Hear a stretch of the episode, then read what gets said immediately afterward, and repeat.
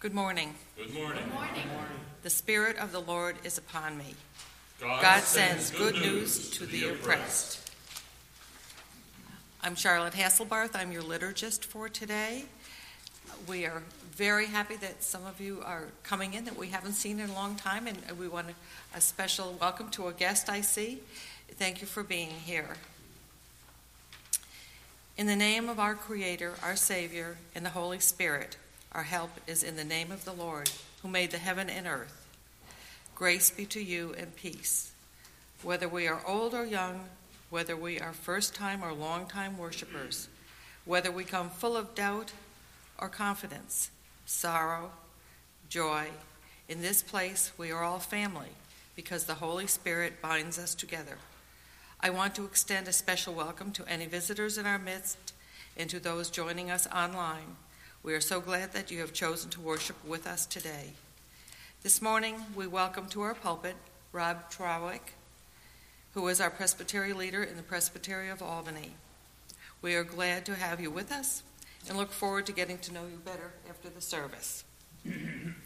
For those who are here in person, please join us following the service for coffee, refreshments, and fellowship through the doors to my left.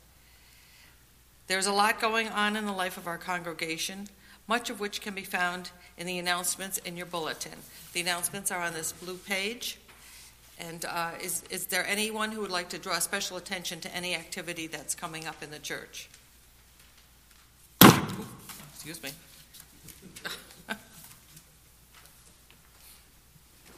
I don't know if that makes any difference.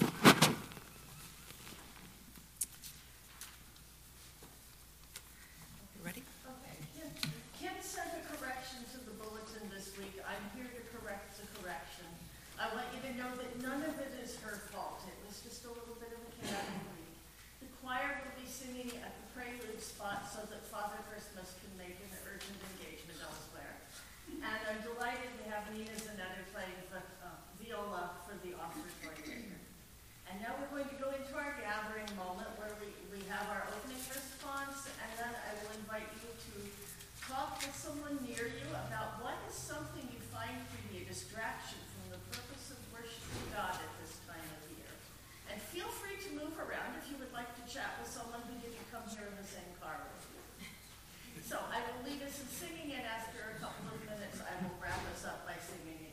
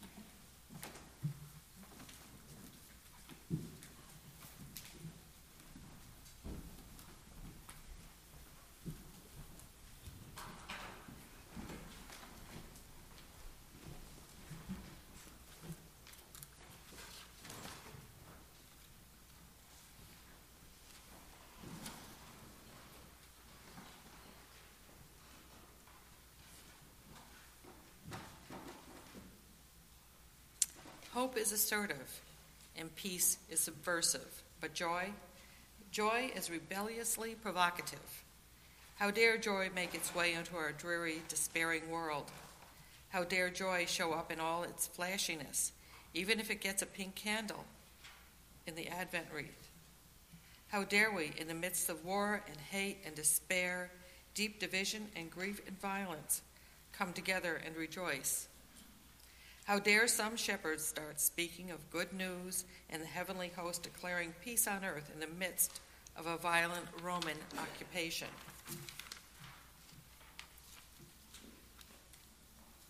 But if they did, why can't we? Why can't we sing for joy that God is breaking open into the world again? Why can't we be rebellious against the politicians and the news anchors and the doomsday sayers that there is joy in the world? No, joy to the world. We light this candle because God is provoking us to sing for joy, to sing and dance and laugh so hard that we have tears, because there is peace and hope in this world.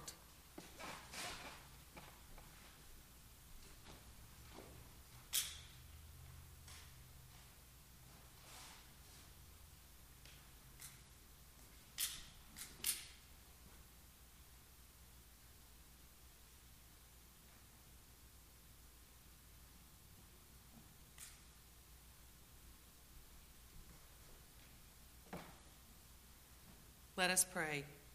God of joy, call us to sing, remind us to dance. Tickle us into fits of laughter, because you are in our world and in our lives, and in doing something new right now. Death and despair have nothing on you, and we rejoice in you, our Savior. Amen. Amen.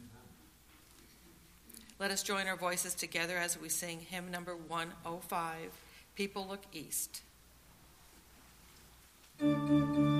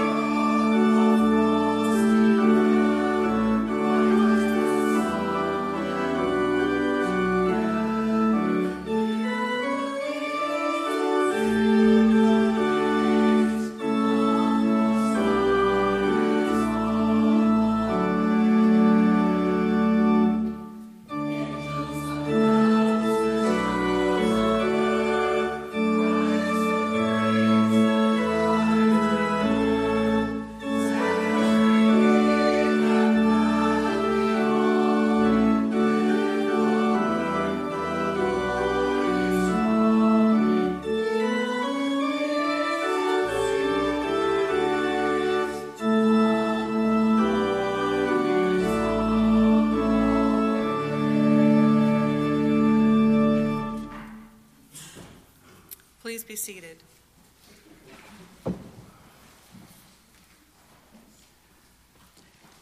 When we turn to the Lord in our hearts, God speaks peace to us.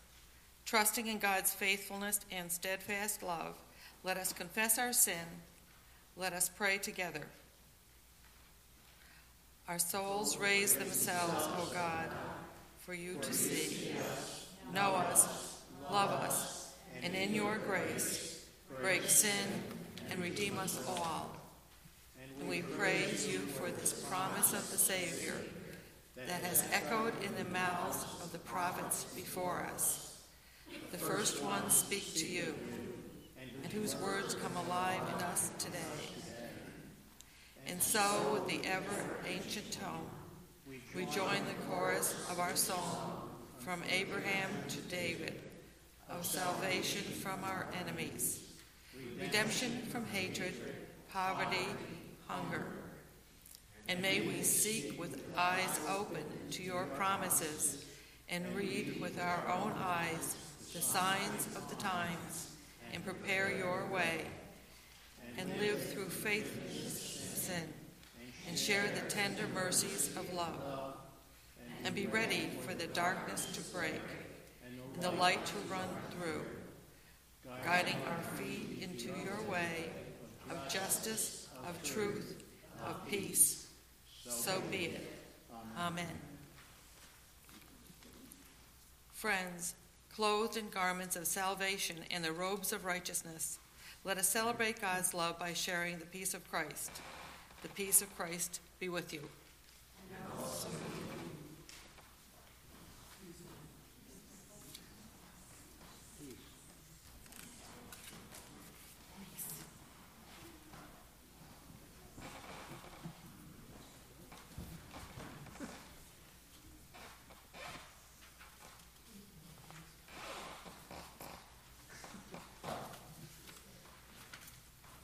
Please listen to the prayer for illumination.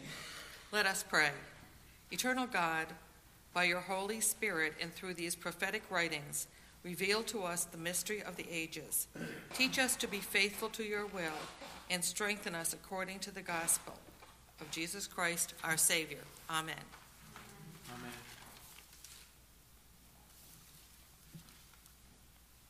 The Psalter lesson is Psalm eighty-five, one to two, in eight through thirteen.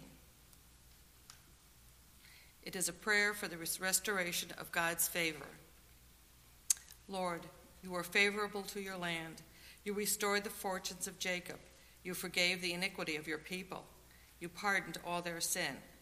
Selah. Let me hear what God the Lord will speak, for he will speak peace to his people, to his faithful, to those who turn to him in all their hearts. Surely his salvation is at hand for those who fear him, that his glory may dwell in our land. Steadfast love and faithfulness will meet righteousness and peace. They will kiss each other. Faithfulness will spring from the ground, and righteousness will look down from the sky. The Lord will give what is good, and our land will yield its increase. Righteousness will go before him and will make a path for his steps. Holy wisdom, holy word. Thanks be to God. Let us raise in body and spirit to sing hymn one ten, Love Has Come, verses one and three.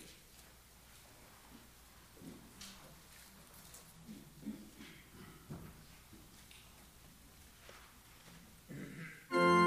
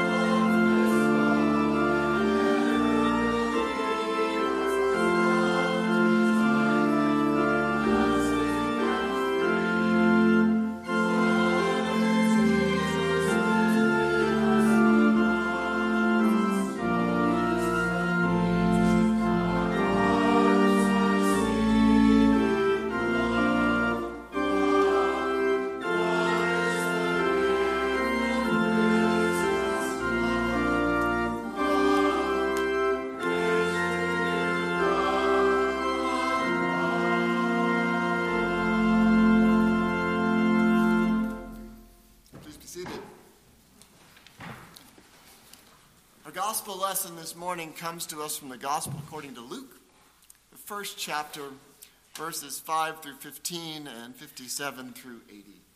Listen to God's words for you. In the days of King Herod of Judea, there was a priest named Zechariah, who belonged to the priestly order of Abijah. His wife was a descendant of Aaron, and her name was Elizabeth. Both of them were righteous before God, living blamelessly according to all the commandments and regulations of the Lord. But they had no children, because Elizabeth was barren and both were getting on in years. Once when he was serving as priest before God and his section was on duty, he was chosen by lot, according to the custom of the priesthood, to enter the sanctuary of the Lord and offer incense. Now, at the time of the incense offering, the whole commu- the whole assembly of the people was praying outside, and then there appeared to him an angel of the Lord, standing at the right side of the altar of incense. When Zechariah saw him, he was terrified. Fear overwhelmed him. But the angel said to him, "Do not be afraid, Zechariah, for your prayer has been heard. Your wife Elizabeth will bear a son, and you will name him John." Now the time came for Elizabeth to give birth, and she bore a son. And her neighbors and relatives heard that the Lord had shown his great mercy to her, and they rejoiced with her. On the eighth day they came to circumcise the child, and they were going to name him Zechariah after his father. But his mother said, "No, he used to be called John." They said to her, "None of your relatives has this name." And they began motioning to his father to find out what name he wanted to give them. Now, by this point, we skipped over this passage, but Zechariah has been struck mute. No one's heard him speak for some time. So he asked for a writing tablet and wrote, "His name is John." And all of them were amazed. And immediately Zechariah's mouth was opened and his tongue freed. And he began to speak, praising God. Fear came over all the neighbors, and all these things were talked about throughout the entire hill country of Judea. All who heard them pondered them and said, "What then will this child become?" For indeed, the hand of the Lord was with him. Then his father Zechariah was filled with the Holy Spirit and spoke this prophecy. "Blessed be the Lord God of Israel, for he has looked favorably on his people and redeemed them. God has raised up a mighty Savior for us in the house of God's servant David, as he spoke through the mouth of his holy prophets of old, that we would be saved from our enemies and from the hand of all who hate us. Thus he has shown the mercy promised to our ancestors and remembered this holy covenant, the oath that God swore to our ancestor Abraham, to grant us that we, being rescued from the hands of our enemies, might serve him without fear in holiness and righteousness before him all our days. And you, child, will be called the prophet of the Most High, for you will go before the Lord to prepare his ways, to give knowledge of salvation to his people by the forgiveness of their sins, by the tender mercy of our God. The dawn from on high will break upon us to give light to those who sit in darkness and in the shadow of death, to guide our feet into the way of peace." And the child grew and became strong in the spirit, and he was in the wilderness until the day he appeared publicly to Israel. God, we thank you for your word and for the story of Jesus. So it's good to be with you. I've had the pleasure of being in this building several times, but never in this space. And I thank you for welcoming me here. So we find ourselves somewhat in the middle of Advent at this point. And we're preparing ourselves for the coming of the chosen one, foretold by prophecy, wrapped in destiny. As we read in today's scripture, God has raised up a mighty Savior for us in the house of his servant David, as he spoke through the mouth of the prophets of old. And the text, as we just heard it, goes on to predict victory and rescue from the hands of enemies. And I imagine, given our history as a country, and our history as Christians, and our history as Presbyterians, that there's going to be a temptation from a lot of pulpits this morning to use this scripture as a platform for triumphalism, for celebrating our specialness. Because God chooses us. And since Jesus Christ has been chosen, and because we are Jesus' followers, we have a tendency to bask in the chosenness of Jesus and to exalt ourselves as we lift Jesus up. Now, this idea, this rhetoric of chosenness, resonates throughout our entire religious story, and not just around Jesus Christ. We know of God's chosen people through Hebrew Scripture. We speak of God's choosing sinners for redemption through our own Presbyterian doctrine of election. We even tell stories of God's particular destiny for this country. Sometimes we use this political rhetoric likening our country to a shining city on a hill. A chosen place. We're very familiar with chosenness. But all too often, our sense of being chosen, which is reinforced by our history and by our theology and even by our liturgy, moves very quickly in our minds to these thoughts of specialness. Chosen folks are special, right? We're singled out. And we have to have been singled out for a reason. There has to have been something in us to make this choice happen.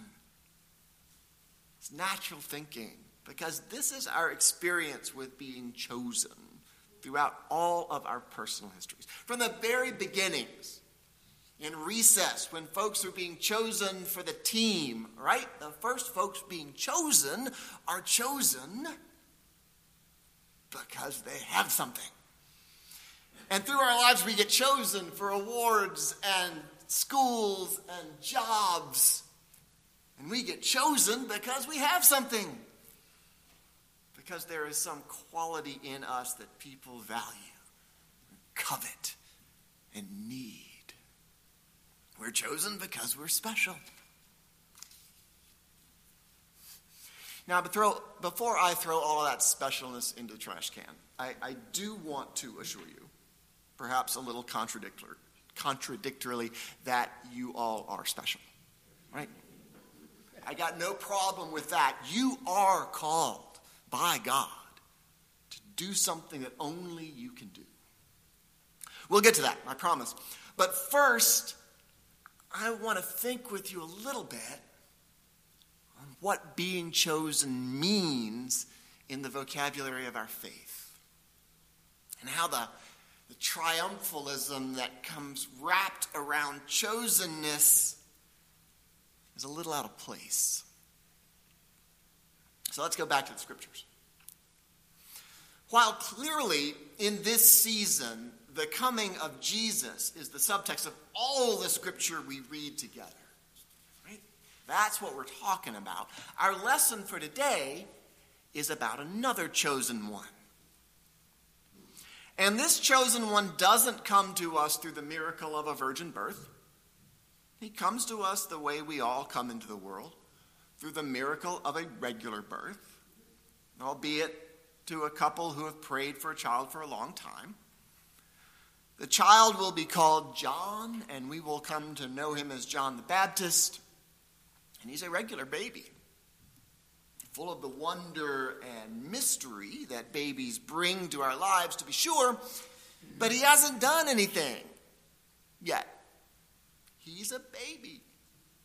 Now, I'm sure he was a beautiful baby, at least to his parents, because aren't they all?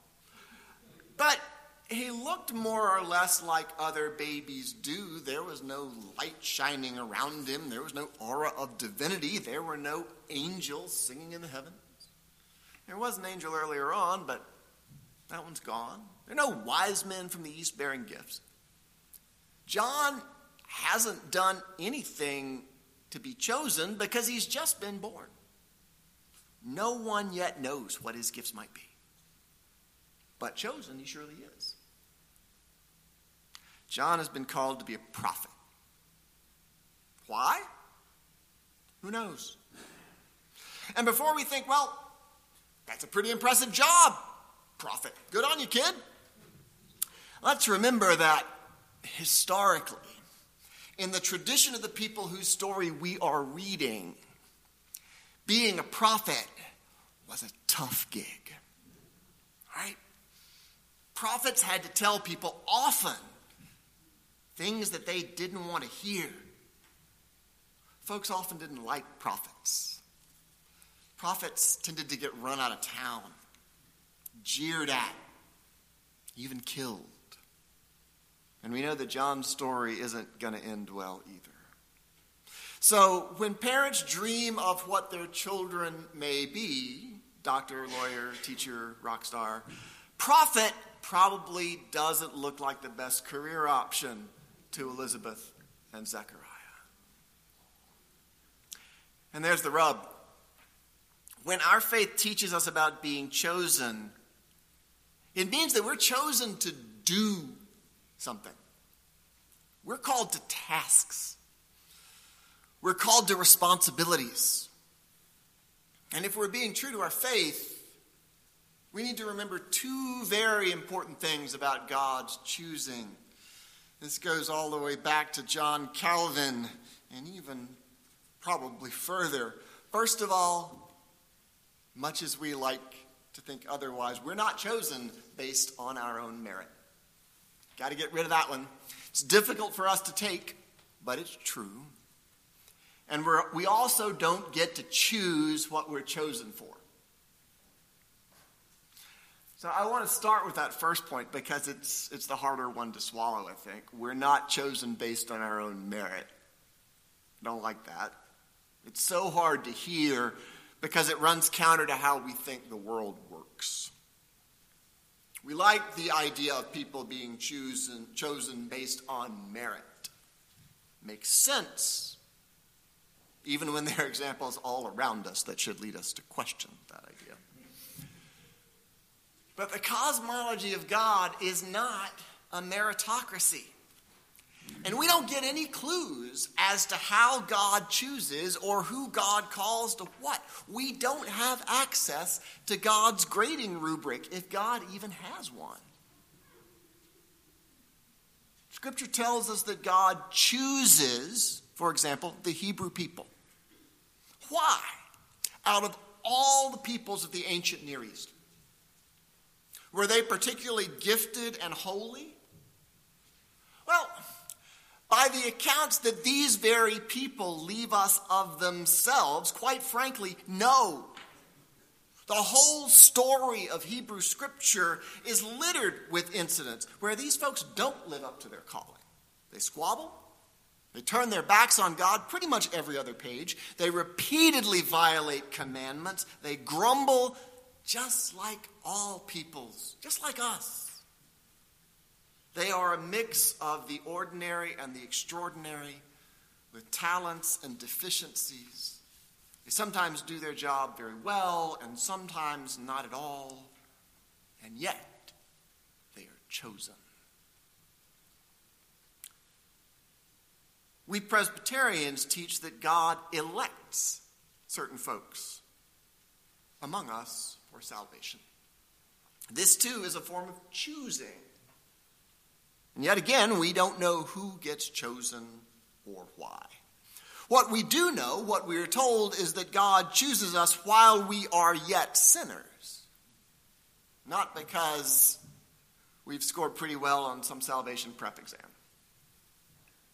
In short, it often seems that God chooses in spite of, not because. Our being chosen doesn't make us special in the sense that we have some inherent quality that no one else has. Being chosen may set us apart, but over and over again in our faith history, it sets us apart by virtue of the responsibility it places upon us. We are always chosen to do something. And we don't get to choose what it is. It's the second point that I raised earlier. It's central to our doctrine of vocation. God calls us to where God needs us. And there are times that we might not like the decision.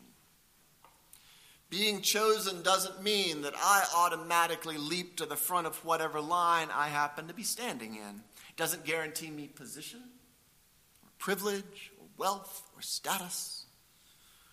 We are a servant people, and we're called to serve. So with all of that context, let's go back to John the Baptist. Clearly chosen. No argument there. But he doesn't become the it kid of Palestine. He's going to live most of his adult life far from power and luxury. He'll live in the desert with a small band of followers. Not many people will hear his words, and fewer will listen. People aren't going to be dropping by Elizabeth and Zechariah's house to compliment them on John's latest write-up in the local paper. But even though John will not be blessed with some of the markers of success that we generally associate with being chosen, he's been called to important work, meaningful work, necessary work. He's called to prepare the way for Jesus and beautifully to give light to those who sit in darkness. And so he does. And that same light shines even today, centuries later. So if we are a chosen people, we need to put away our pride in being chosen, because there's no pride to be had. And we need to get to work, because we've got work to do. We need to address ourselves to figuring out what we've been chosen for. And know this, whatever God calls you to is a necessary task. God doesn't call us to busy work. And know also that whatever God calls you to, you will be equipped to do it. And it might not be something that brings you recognition or praise. I don't know. But I do know that it will bring you fulfillment. That God has plans for you, and none of us are superfluous. None of us. When we neglect our callings, when we reject them because they don't fit in with our vision of ourselves, something in God's commonwealth is going to be left undone. You are called. You are chosen because you are needed, just as John was. I've seen a meme floating around the internet these last few weeks that goes something like this. If you want to put the Christ back in Christmas, feed the hungry, welcome the stranger, clothe the naked, bring comfort to the sick. It's a good starting point. So this is my Advent message to you. Whatever task you are called to, as a follower of Jesus Christ who's coming, we anticipate eagerly in this season, it will be a task of bringing more love into a world that seems starved on it. It might not be dramatic. It might not be world-changing in itself. But together, we will open up cracks in the darkness so that the light may shine through. Amen. Pray with me for a moment, please. Gracious God, give us new names, that we may be called by the name truth May we be known as justice. May we be called peace. These are our names. Not the given ones, but the ones that lie in our souls, recognized in heaven and by a world in need. Give us new names. Amen.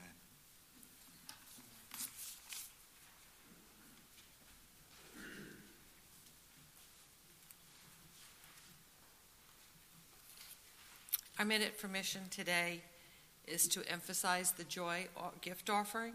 It's a denominational offering. There should be a picture on the um, screen. And inside your bulletin is a flyer which will give you more information about the Christmas Joy offering. And we would hope that you would be generous. It goes to the National Church, and there are many projects at the national level that um, cannot be done unless a lot of people participate and are generous. Thank you.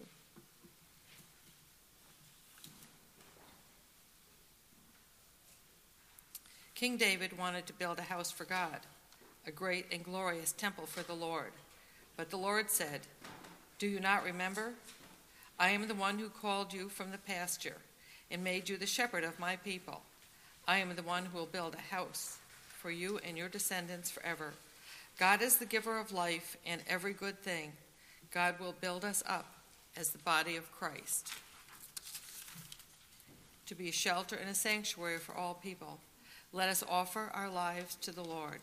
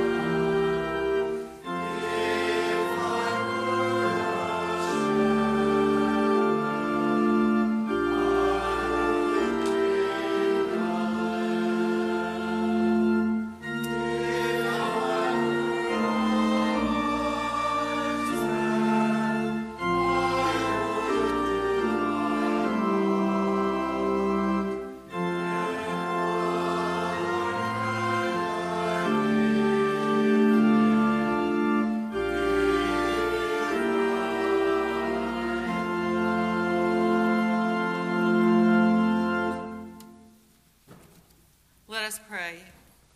May we be known as people of truth. May we be lovers of justice. May we be peacemakers. God, you have called us to be people of faith. In this time and place, called by a new name, ready to follow the way of love, born afresh in our hearts this Advent season. So may we offer ourselves to you through the gifts we bring and the lives we share as truth tellers, justice bringers, and peacemakers. Amen. Now is the time to share our joys and concerns. I will ask Meredith from the text tech team, have we had any chat prayer requests? Are there any? Ray? I have a really overwhelming joy for the mitten tree. Um, yesterday was Cece's and a woman came in, left Cece a check for five hundred dollars to give things to the mitten tree because she had been homeless. She knows what it was like, and um, kind of overwhelming us were there. So we're still gathering things from that because she kind of was out of service, but um, this is just an amazing feeling. And she was grateful that we were helping the different homeless organizations and the immigrants who were coming. Thank you. Bill? My prayers for an end of anti-Semitism and all forms of hate in our own country and throughout the world.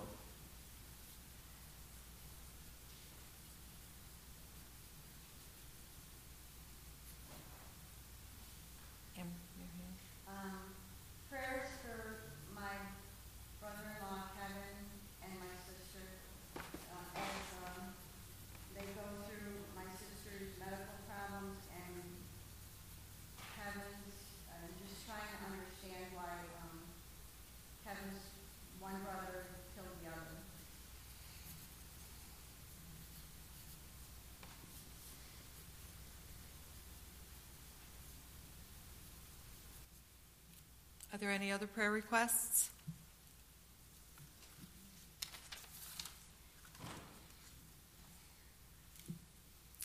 Let us pray. We have a special intention prayer of gratitude for the donation to Cece's Wool for our mitten tree. We have a prayer to end anti-Semitism in our country and world, and a personal prayer for Marianne's brother-in-law and sister regarding medical problems and a violent family tragedy.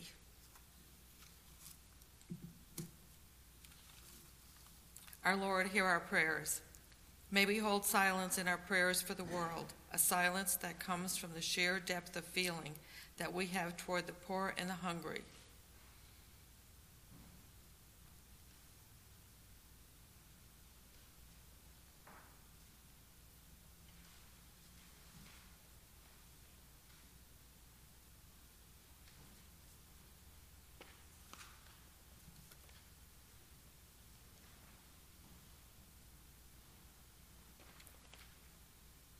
A silence that comes from the heartfelt longing for those who survive on so little because of an unbalanced world.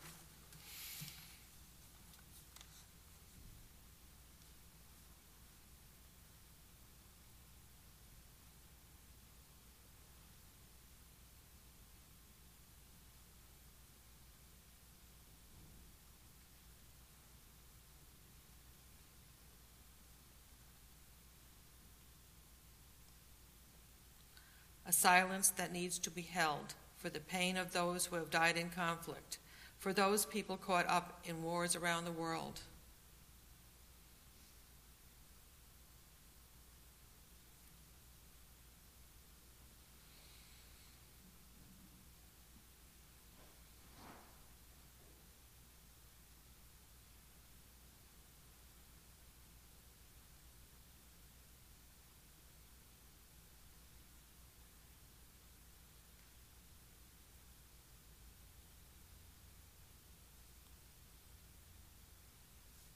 a silence that is no less than we need when we speak of the justices, injustices of the world because of religion and prejudice.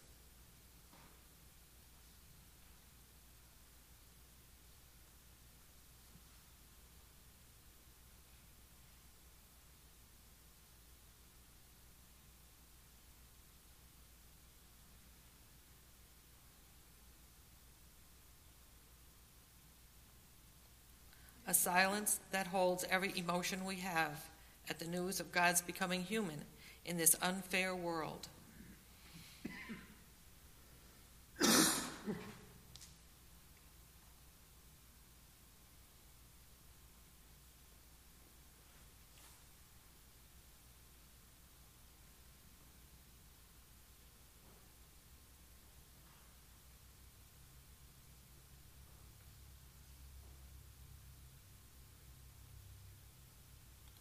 Silence that waits for the word to become flesh.